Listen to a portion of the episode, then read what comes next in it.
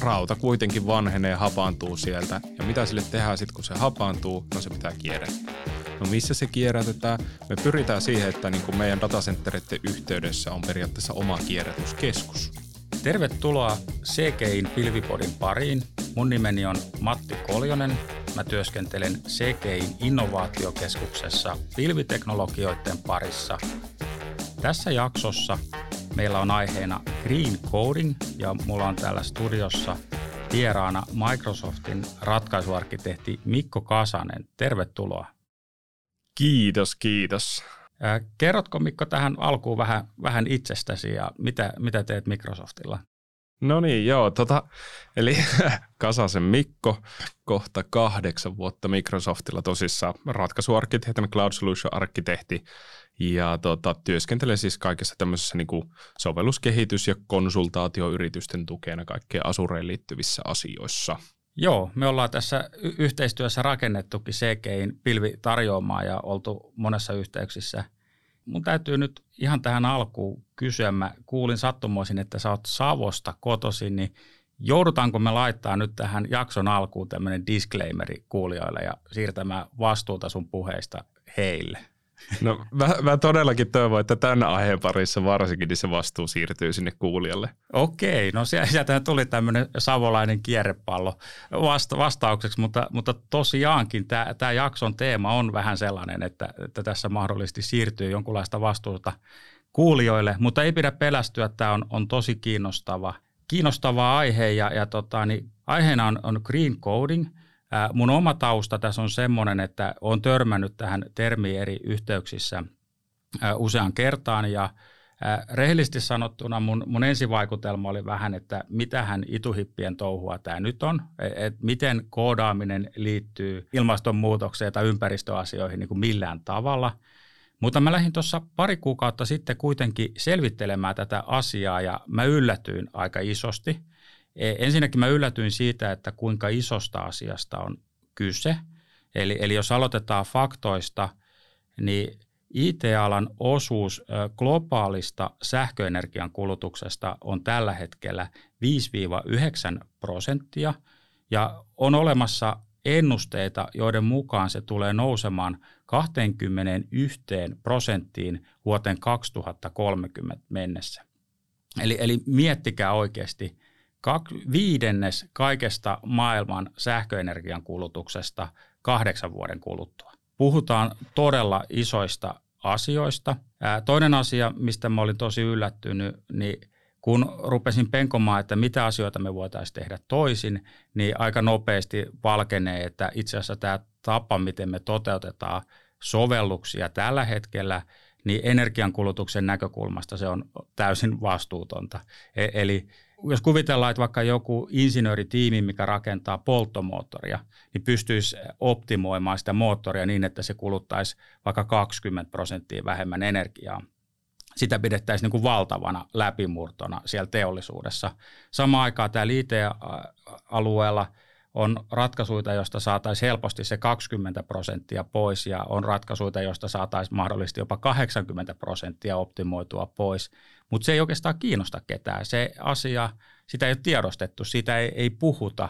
Se on, on jotenkin jäänyt niin kuin erikoisesti niin kuin täysin huomiotta.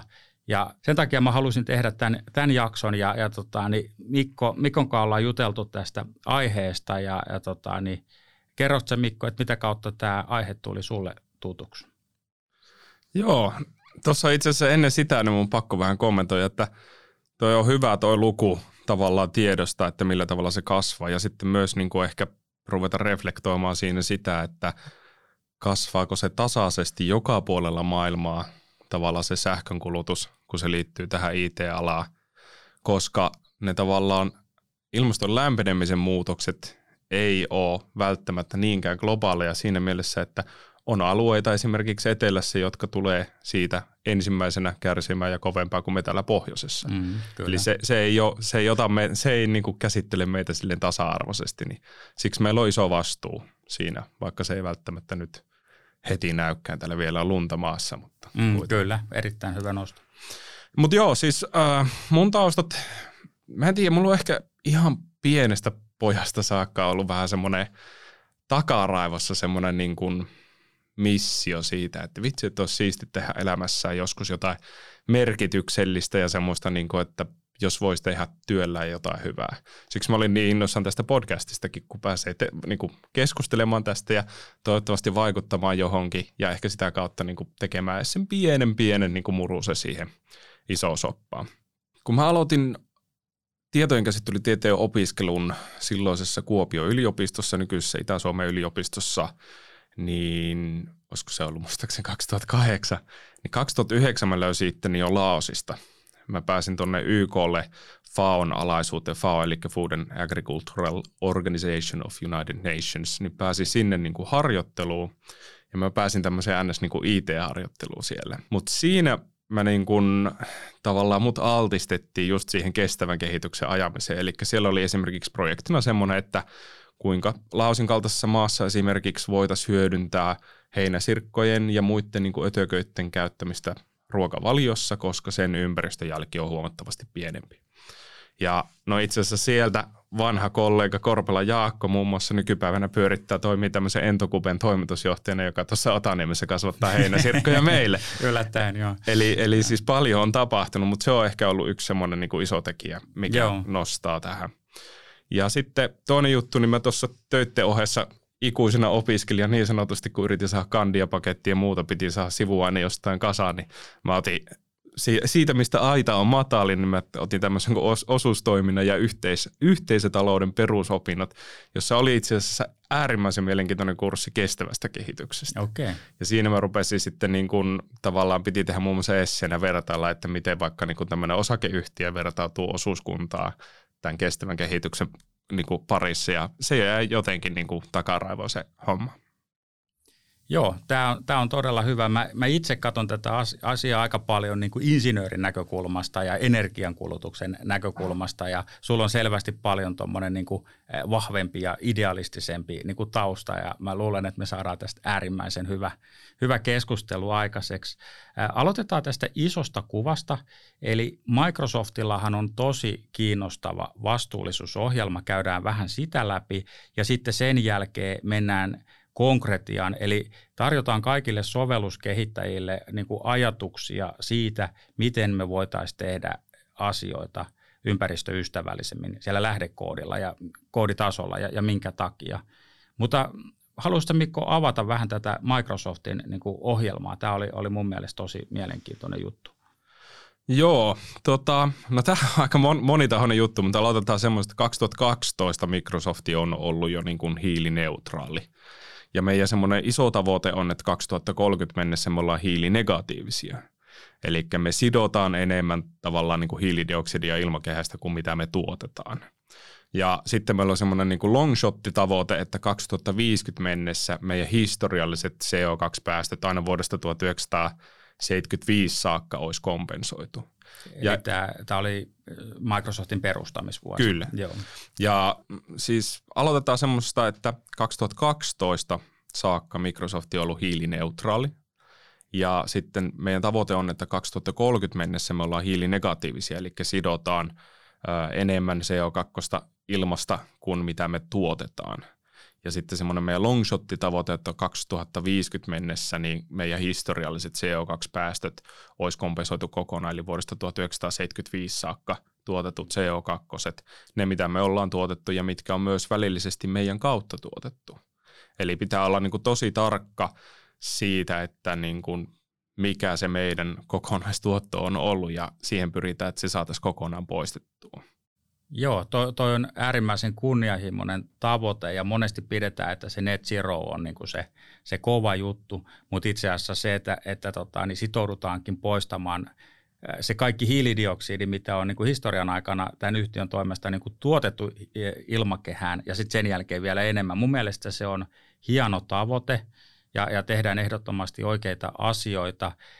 Toinen, mistä mä tykkäsin siinä teidän – strategiassa tai, tai vastuullisuussuunnitelmassa, niin siinä ei pelkästään osteta näitä päästöoikeuksia, vaan siinä on oikeasti investoitu teknologiaan, jolla ihan oikeasti poistetaan hiilidioksidia ilmakehästä. Haluatko kertoa siitä tarkemmin?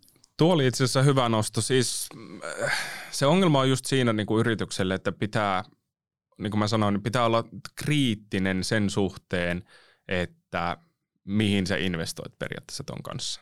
On olemassa paljon, niin kuin, ja tällä hetkellä markkina on semmoinen, että ne ratkaisut tuolla kentällä, niin kuin jos haluat ns. ostaa sitä, mm-hmm. niin on kuitenkin suhteellisen lyhytikäisiä. Mm-hmm. Metsän ikä voidaan sanoa, että se on kuitenkin alle sata vuotta. Kyllä. Mutta se on tällä hetkellä helpoin asia ostaa. Mutta sitten täällä on just näitä teknologisia ratkaisuja. Itse asiassa kun Microsoft laittoi 2020 tämmöisen niin kuin RFPn siitä, että halutaan justiinsa ostaa tavallaan tätä hiilen sitomista, niin sieltä tuli 189 tarjousta, joista 15 valittiin. Ja yksi näistä 15 oli itse asiassa tämmöinen suomalainen Puro Earth, taitaa olla tämmöinen niin kuin tavallaan pörssi, joka osti sitten tämmöiseltä kuin Carbofex, tämmöistä niin kuin biohiiliteknologiaan pohjautuvaa CO2-kompensaatioa. Joo. Ja, ja, ja sitten tota, jos me mietitään sitä, että okei, istutetaan puita, laitetaan niitä, istutetaan metsä, niin se sitoo tavallaan niin kuin voidaan sanoa, että sadaksi vuodeksi, mutta sen jälkeen alkaa maatuminen. Mm-hmm. Ja just tämmöinen esimerkiksi biohiiliratkaisu periaatteessa niin tuottaa lämpöä ja muuttaa tavallaan sitä organista materiaalia siihen biohiilimuotoon, joka itsessään ei silleen niin kuin lähde tavallaan mahtumaan ja sitten vapauta sitä hiiltä takaisin sinne ilmakehään. Kyllä, e- eli monet ratkaisut, joita tähän tarjotaan, niin on tosi niin kuin lyhytaikaisia ja sitten mun käsittääkseni on aika paljon myöskin tällaisia tarjouksia, joita voidaan, voidaan puhua ihan niin kuin viherpesusta, eli, mm. eli tota, niin e- sellaisia, joissa niin kuin ei, ei niin kuin todellisia hyötyjä edes, edes saavuteta edes, edes sillä lyhyellä aikavälillä. Joo, ja tässä pitää olla niin kuin tosi kriittinen justiinsa, että niin kuin Yksi asia, mitä siinä meillä oli ta, sitä 2020 niin kuin RFPstä syntyi sitten tämmöinen white paper ja sitten niin kuin huomattiin, että on todella vähän mitä semmoisia niin kuin läpinäkyviä tavallaan malleja, jolla pystyy niin kuin kirjaamaan ylös, että mitä on oikeasti saavuttanut. Ei, siis ne on niin kuin vielä todella lapsen kengissä ollut. Joo, kyllä. Ja, ja muistanko oikein, että oliko siellä yksi valittu toimittaja, joku islantilainen – yritys, mikä sitoo hiilikenttää johonkin säiliöihin niin kuin maan alle tai, tai jotain tämän tyyppistä. Joo, siitä, siitä teknologiasta mä en ole ihan varma, että miten se niin kuin käytännössä toimii, mutta ilmeisesti siinä pumpataan CO2 jotenkin niin kuin paineen avulla maaperään, jossa se mineralisoituu tai jotain muuta maagista Joo. siinä tapahtuu, mutta se on taas sitten niin kuin, jos mä en väärin muista, niin siinä taisi olla se hiilen sitoutuminen niin luokkaa 10 000 vuotta tai jotain, eli todella niin kuin pitkäkestoinen tavallaan tapa sitoa. Joo. Eli sillä, mitä niin kuin tavallaan ostetaan, niin pitää arvioida myöskin, että kuinka pitkäksi aikaa se sitoo. Joo, ehdottomasti. Ja mä uskon, että tässä ollaan niin kuin oikealla jäljellä, että sitoudutaan – enempään kuin, kuin pelkästään siihen net zerohun ja haetaan sitten aidosti sellaisia ratkaisuja, jotka on kestäviä ja sitten investoidaan teknologiaan, jolla poistetaan sitä hiilidioksidia.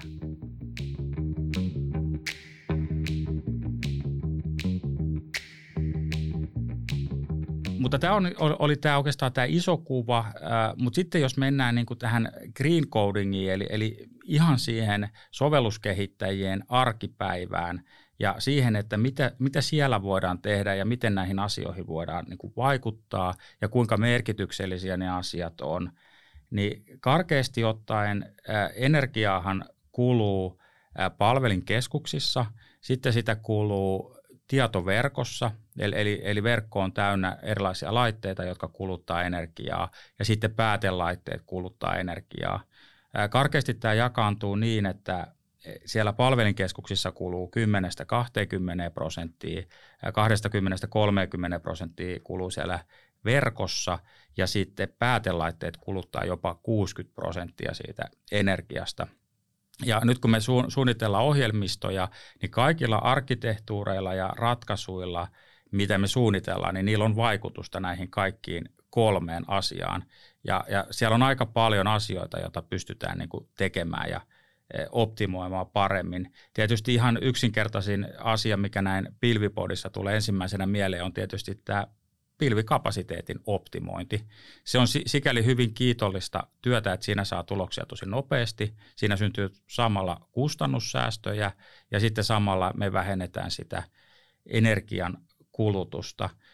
Onko sinulla Mikko jotain käytännön esimerkkejä tähän, tähän niin kuin pilvikapasiteetin optimointiin liittyen?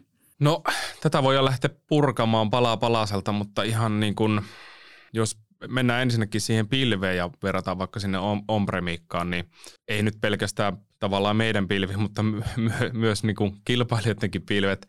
Mutta siis se pointti ehkä siinä se, että me pystytään isona pilvitoimijana tekemään juuri tällaisia investointeja, mitkä on niin kuin kestävämpiä. Mm-hmm. Ja silloin, jos niitä workloadia tavallaan siirretään näihin julkipilviin, niin se monesti on huomattavasti vihreämpää kuin esimerkiksi siellä omassa datacenterissä pyörittäminen.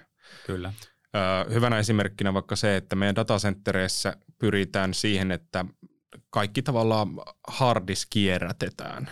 Eli rauta kuitenkin vanhenee hapaantuu sieltä. Ja mitä sille tehdään sitten, kun se hapaantuu? No se pitää kierrättää. No missä se kierrätetään? Me pyritään, pyritään siihen, että niin kuin meidän datacenteritten yhteydessä on periaatteessa oma kierrätyskeskus mikä sitten kierrättää sen. Tämä ei nyt ole vielä realiteetti kaikissa datakeskuksissa, mutta esimerkiksi Dublinissa on uusi tämmöinen niin kierrätyskeskus Joo. sen datacenterin yhteydessä. Ja tietysti siellä pystytään sitä kapasiteettia niin kuin joustavammin niin kuin siirtää asiakkaalta toisen asiakkaan käytettäväksi. Eli ikään kuin kierrätetään niitä tuotanto, tuotannossa olevia palvelimia. Voidaan sitä samaa rautaa hyödyntää niin kuin niin kuin eri, erilaisiin tarpeisiin. Sovelluskehittäjän näkökulmasta mä nostaisin tuohon e-, esiin sellaisen, että Pilvihän tarjoaa niin kuin mahdollisuuden tehdä tämmöisiä skaalautuvia arkkitehtuureita, missä allokoidaan sitä kapasiteettia sovelluksen käyttöön sitä mukaan, kun sitä kapasiteettia tarvitaan.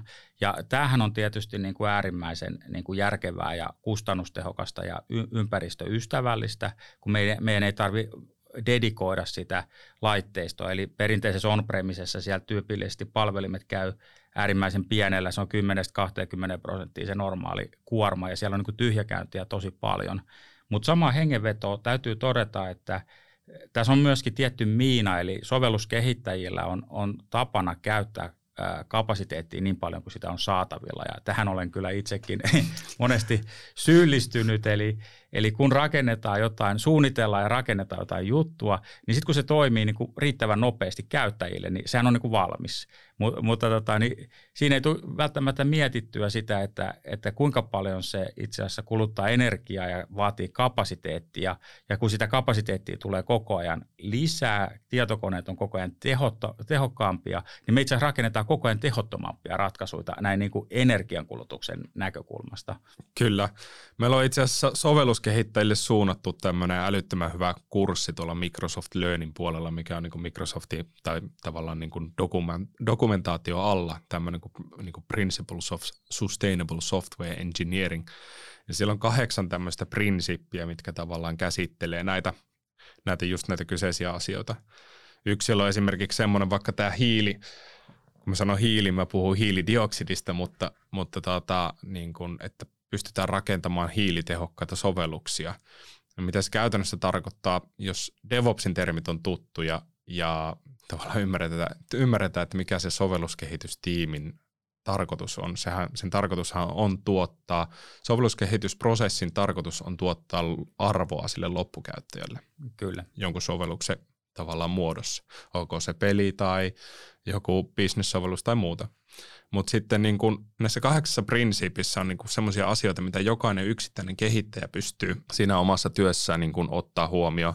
Ja tämä hiili käytännössä, jos se suhteutetaan tuohon äskeiseen arvomalliin, on käytännössä se, että mikä on se arvo, mitä tuotettiin per CO2, jota tu- myöskin mm. tuotettiin. Kyllä.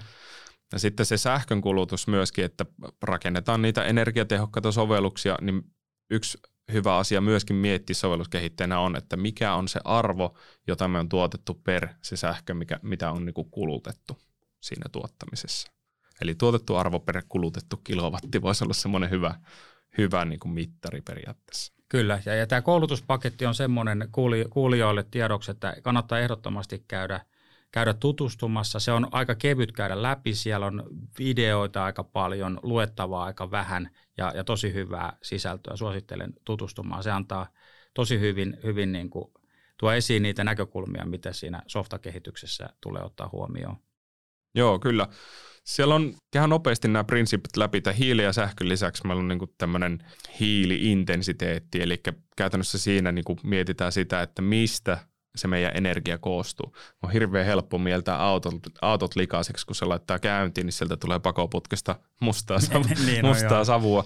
Mutta sitten taas, kun seinästä tulee sitä sähköä, niin, niin, niin se pakoputki on jossain muutaman kilometrin päässä ja niin kuin, että millä tavalla se on tuotettu.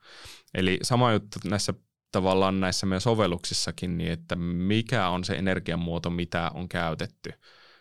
Jos mä teen mobiilisovelluksen esimerkiksi, en mä tuu miettineeksi sitä, että toisella puolella maa, maapalloa on joku, joka lataa puhelinta, ei välttämättä lataa sitä ihan hirveän niin kuin, tavallaan puhtaasta lähteestä.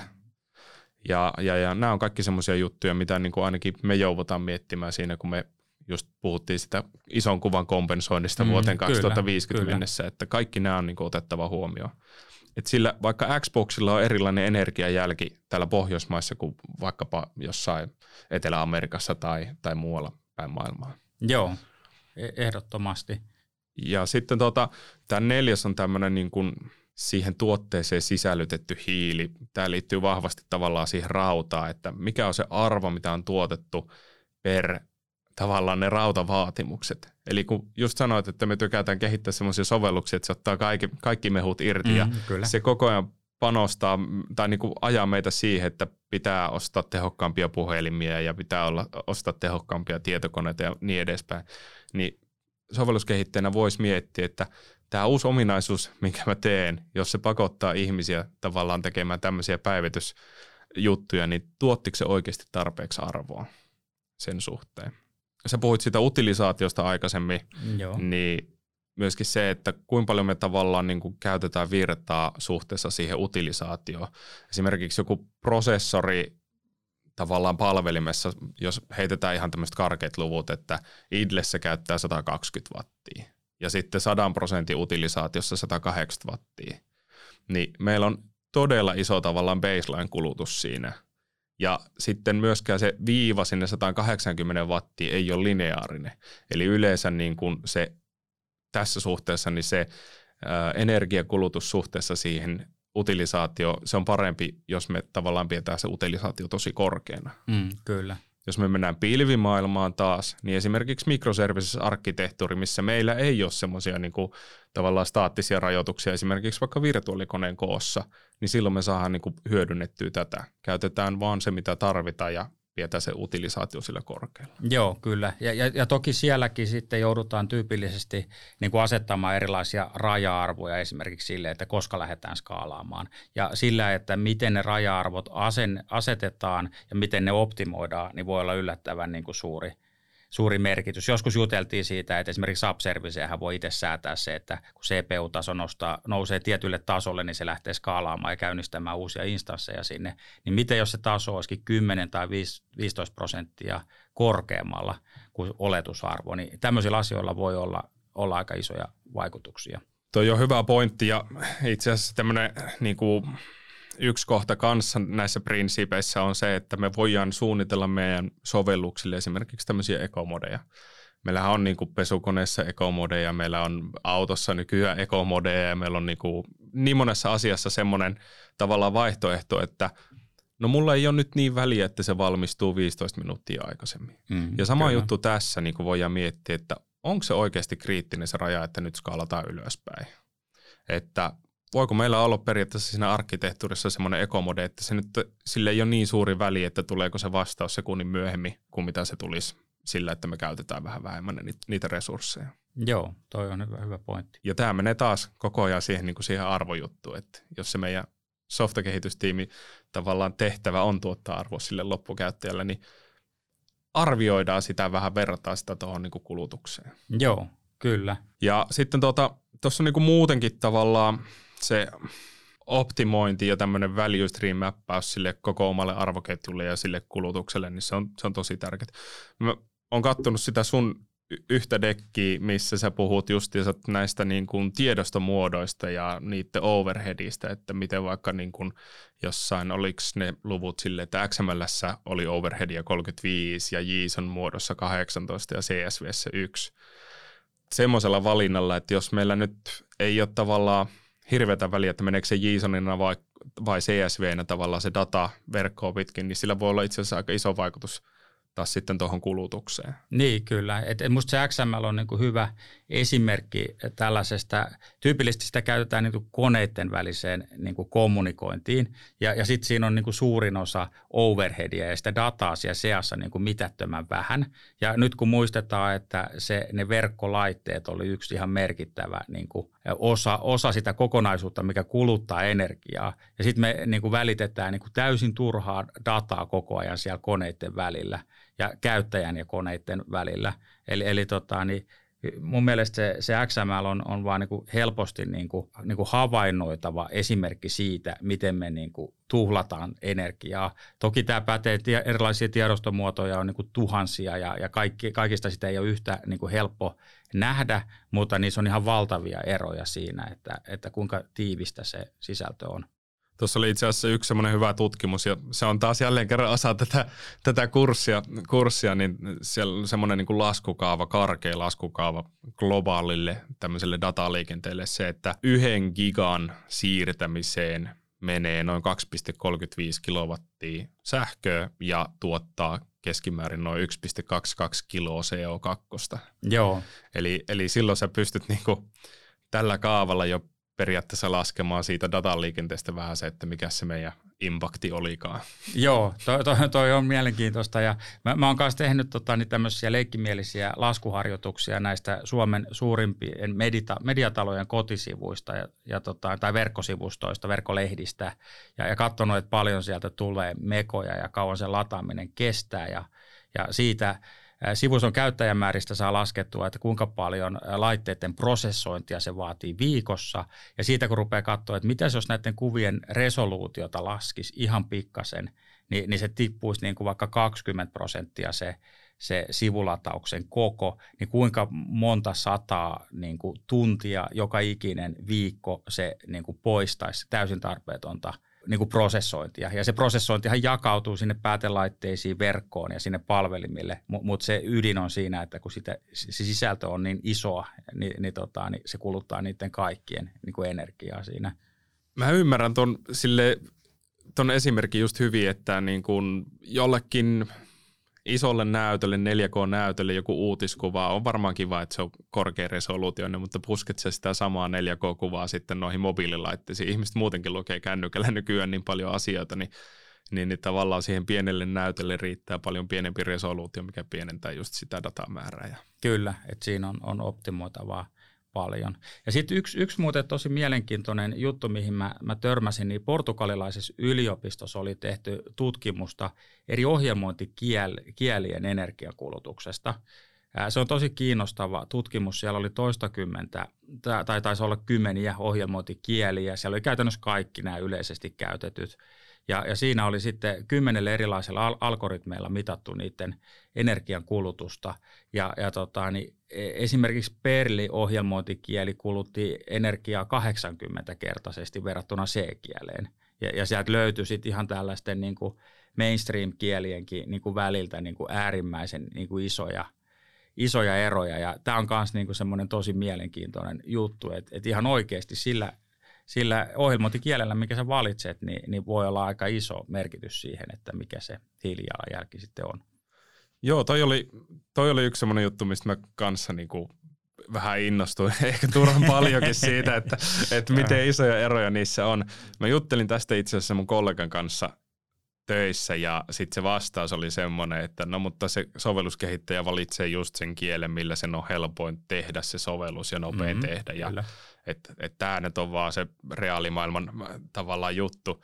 No pessimistihän löytää ongelma jokaisesta ratkaisusta käytännössä, mm. mutta se on silti niin kuin hyvä tavallaan tiedostaa. Joo, ja, jo, itse asiassa nämä kaikki asiat, mitä me käydään tässä läpi, niin näähän ei ole mitenkään mustavalkoisia. Tämä on niin kuin monitahoinen asia, ja, ja esimerkiksi tämä tutkimus, niin sen viestihän ei ole se, että kaikki järjestelmät tulisi äh, niin kuin koodata C-kielellä, vaan, vaan tota, niin viesti on se, että sillä ohjelmointikielen valinnalla on merkitystä. Mutta se, että mikä on se oikea valinta, niin siihen ei löydy yhtä vastausta, koska jos on järjestelmä, jos on valtavasti kuormaa ja sen kehittämiseen ei käytetä valtavasti aikaa, niin se on selvää, että niin kuin, ohjelmointikielellä on iso merkitys. Mutta sitten jos onkin järjestelmä, jolla on niin vähän käyttöä, mutta sen rakentamiseen investoidaan valtavasti, niin korkeamman abstraktiotason ohjelmointikieli voi olla ekologisempi vaihtoehto, koska myöskin ne, se softan kehittäminen kuluttaa energiaa. Ja jos, jos ei siellä ole kovaa kuormaa, niin, niin tota, että se riippuu ihan tilanteesta, että näihin ei löydy niin semmoisia suoria vastauksia. Mutta ehkä se onkin se, se homman pointti on siinä, että, että tämä energiankulutus ja, ja niin kuin vastuullisuus on yksi semmoinen asia, joka tulisi ottaa huomioon silloin, kun tehdään niitä teknologiavalintoja.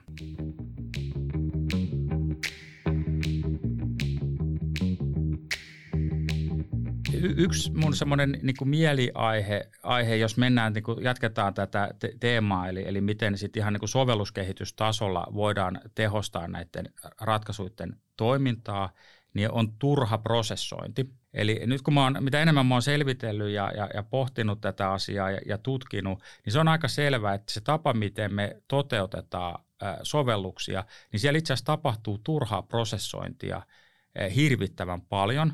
Ja se johtuu siitä, että me eh, prosessoidaan reaaliajassa – semmoista dataa, mikä ei ole reaaliaikaista. Eli hirveän usein meillä on tietokannoissa jotain historiaa perustuvaa dataa, joka ei muutu.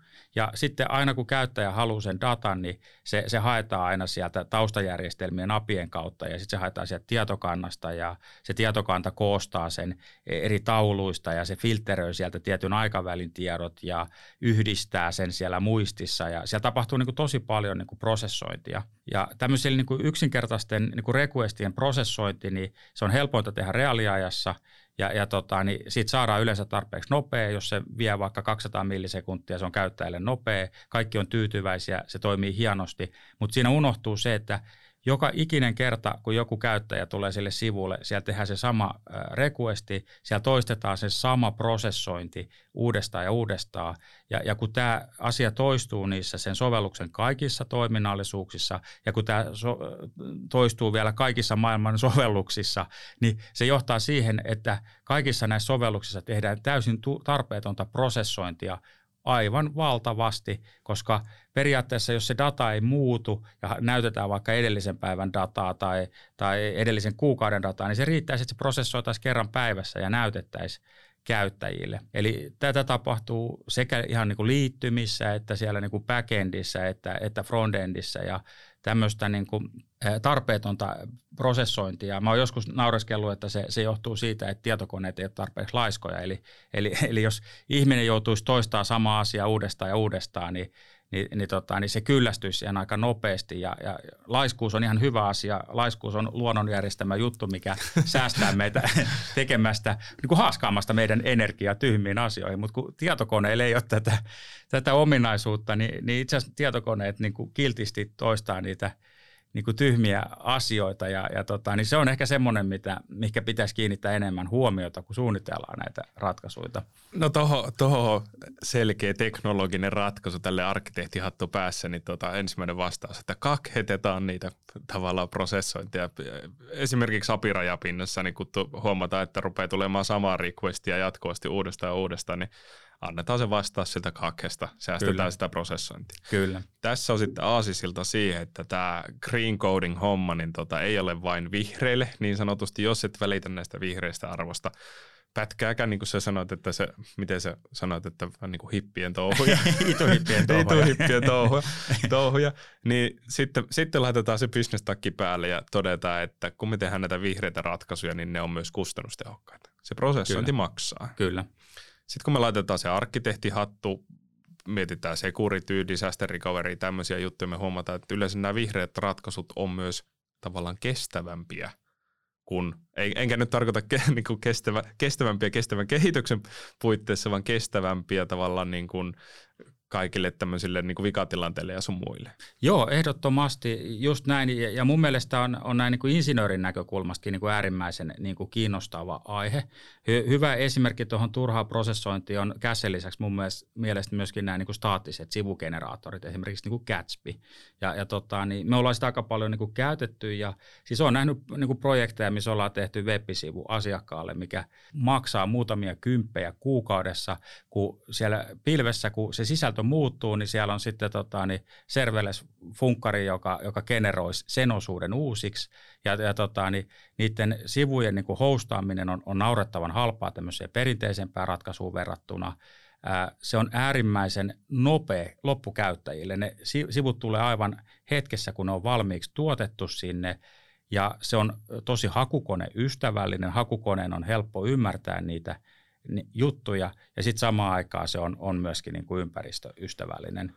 Tämä on hyvä, sä mainitsit siinä alussa se Upservice, niin esimerkiksi toi Asuren toi Static Web Apps on taas ehkä vihreämpi vaihtoehto just tuosta kulmasta. Kyllä. Ja siinä tavallaan se API-kerros toteutettaisiin justiinsa noilla niin kuin Azure-funkkareilla, mitkä on sitten niin kuin serverlessiä. Ja myöskin tässä se hyvä on, että se niin kuin Static Web Apps on rakennettu tavallaan noodien päälle, mitkä niin kuin muistuttaa justiinsa CDN-noodeja. Globaalisti saatava staattinen saitti, mm. nopea, mm. kevyt, halpa. Niin what's not to like, se on, se on kyllä niin kuin, esimerkiksi meikäläisen blogiini pyörii sen päällä tällä hetkellä. Ja, Joo. ja just käytän, en, en käytä Gatsbyä, vaan käytän tämmöistä Jekyliä tällä hetkellä niin kuin tämmöinen headless CMS periaatteessa, mitä, Joo. mitä itse käytän. Joo, paljon on käytetty myöskin headless CMS niin kuin yhdistettynä staattiseen saittigeneraattoriin, että, että nämä, nämä on niin kuin älyttömän hyvä suunta, että tosissaan ne tuo samaan aikaan niin kuin monella, monella saralla niin kuin tota edistystä. Tiedostojen koosta me keskusteltiin jo Siihen liittyen niin ehkä, ehkä nostaisin esiin vielä näin niin kuin avoimen lähdekoodin kirjastot, mitkä on niin kuin lähtökohtaisesti tosi hyvä – asia. Sehän on niin kuin, silloin, kun voidaan niin kuin hyödyntää jotain, joka on tehty, niin se on aina niin kuin sitten sekä kustannustehokasta että, että tota, niin myöskin ympäristöystävällistä.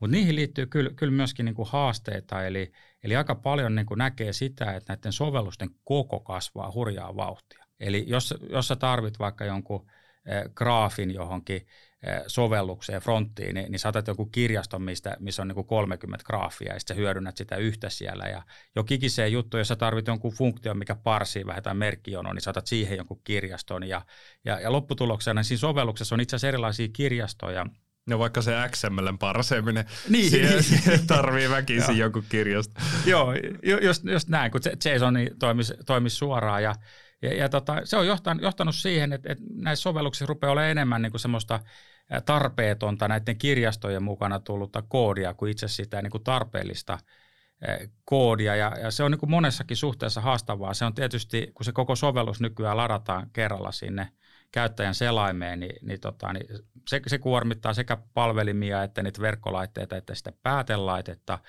mutta sitten nämä samat haasteet tulee itse asiassa myöskin backendissä, eli, eli, eli jos ne meidän mikropalveluiden koot kasvaa, niin se pilvialustahan joutuu tekemään valtavasti työtä, kun se skaalaa sitä, sitä alustaa. Eli kun siellä joudutaan provisioimaan uutta kapasiteettia, niin siellä joudutaan isoja paketteja siirtämään palvelimelta toiselle. Ja, ja se on sille pilvialustalle niin kuin raskasta ja sitä kautta taas tehotonta. Kyllä tuossa on pakko sanoa just sen, niin kuin siitä sun esimerkistä, että monta kertaa kun vetää se NPM-installi, niin tuntuu, että lataa puoli internettiä. Joo, se, Siinä vaiheessa. Joo. Se, se, se, on just näin, ja varsinkin kun tulee mukaan uuteen, uuteen projektiin ja tota, niin ei, ei ole omalla koneella vielä mitään, niin se on, siinä se konkretisoituu aika, aika hyvin. Näitä käytännön esimerkkejä on ihan valtavan paljon. Tämä on nyt vaan tämmöinen hyvin kevyt pintaraapasu tähän, tähän aiheeseen ja tähän löytyy materiaalia paljon, eli, eli tota, niin löytyy niin kuin satoja, ellei tuhansia tämmöisiä niin kuin asioita, mitkä niin kuin voisi tehdä paremmin, mitkä voisi niin kuin ottaa, ottaa huomioon.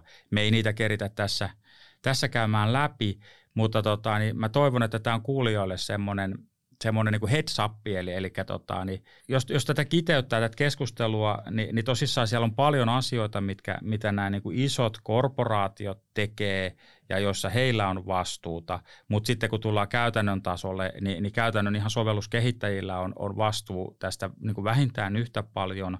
Näihin kaikkiin asioihin, mitä tulisi ottaa huomioon, niin ei, ei löydy helppoja vastauksia, mutta ehkä tämän green codingin se koko idea on siinä, että nämä asiat tulisi ottaa huomioon. Eli oikeastaan niin kuin kiteytettynä, niin ehkä, ehkä tämän meidän keskustelun viesti on se, että sinne sovelluskehitykseen tulisi lisätä yksi näkökulma lisää. Eli jos näkökulmat on tällä hetkellä se sovelluskehityksen tuottavuus, käyttökokemus loppuasiakkaille ja sitten esimerkiksi ylläpitokustannukset ja tämän tyyppiset asiat, niin sen järjestelmän ympäristövaikutukset tulisi olla myöskin yksi näkökulma, mikä otetaan huomioon silloin, kun tehdään niitä teknologiavalintoja, silloin kun suunnitellaan sitä kokonaisarkkitehtuuria, silloin kun mietitään sitä teknistä designia, niin ottakaa tämä, tämä mukaan siihen, siihen yhtenä kulmana. Siihen tavallaan äh, sprintin läpikäymiseen voisi ottaa niin justiinsa tämän, tämän kulman. Ja tärkeää siinä olisi niin kuin saada jotkut mittarit itselleen paikalle, että edes jollain tavalla pystyy sitä impakti, omaa impaktia niin seuraamaan. Kyllä, ja, ja DevOps-tyyppisessä kehittämisessä, kun halutaan niin kuin visualisoida kaikki, niin, niin jos nämä asiat pystytään visualisoimaan, että esimerkiksi osana sitä CICD-pipelinea, niin, niin me mitataan koko ajan sitä sovelluksen tota, niin tehoa, ja jos me huomataan, että joidenkin asioiden prosessointi jonkun muutoksen jälkeen kestää kauemmin kuin aikaisemmin, niin me pystytään reagoimaan ja näkemään se – se nopeasti. Ja ihan se, että me seurataan sitä, niin se ohjaa jo niin kuin tekemistä oikeaan suuntaan. Kyllä. Mun ehkä viimeiset tärpit tavallaan tähän keskusteluun olisi, jos pitää jollain tavalla summata näitä, niin se Principles of uh, Sustainable Software Engineering kurssi kannattaa käydä katsomassa. Se sanoitkin, että se on noin puoli tuntia. Mulla meni ehkä 45 minuuttia siinä, koska se oli oikeasti mielenkiintoista se aihe. Mä kävin sitä niin kuin läpi uudestaan ja uudestaan tavalla, että se meni Joo. tietyllä tavalla takaraivoon. Siinä joutui vähän pausettamaan ja aina miettimään aina välissä. Sitten ehkä mm, kehittelin myöskin tämmöinen kuin principles.green on ihan hyvä saitti. Tämän perusteella itse asiassa tämä niin kuin edellä mainittu kurssi on perustettu. Ja sitten ehkä organisaatiotasolla Green Software Foundation on perustettu Linux Foundationin alle. Siellä Microsofti myöskin mukana. Se on ihan mielenkiintoinen. Ja sitten tuosta meidän alkupään keskustelusta, niin kannattaa käydä katsoa oikeasti se Carbon Removal White Paper, mikä meillä on kirjoitettu, koska se on semmoinen inhorealistinen siitä, että mikä se, mikä se tilanne on tällä hetkellä ja mitä siinä on kehityttävää ja mm, niin kuin, miten se koko prosessi meni läpi. Ja sitten myöskin se meidän Sustainability Report, mikä tuli muistaakseni nyt tammikuussa, niin siinä myöskin hyvin itsekriittisesti puhutaan siitä, että just tämä meidän tarina kohti tätä 2030 tavoitetta, niin etenee kyllä, mutta esimerkiksi meidän tämmöiset niin kuin tier 3 päästöt, niin käytännössä kasvo. Ja siitä, siitä pitää olla niin kuin rehellinen, koska meillä business kasvo, niin samalla myöskin ne meidän tavallaan tuotot sillä kulmalla kasvaa. Kyllä, mä, mä kanssa tykkäsin näissä, näissä siitä tietystä rehellisyydestä ja, ja ehdottomasti kannattaa, kannattaa lukea läpi ja, ja tota, niin nämä tärpit oli muutenkin erittäin, erittäin hyviä, niihin kannattaa tarttua.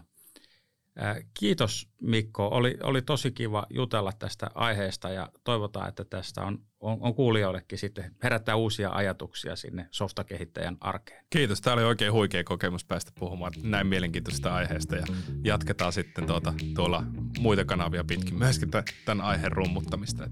Ehdottomasti. Hyvä. Kiitos kaikille. Kiitos.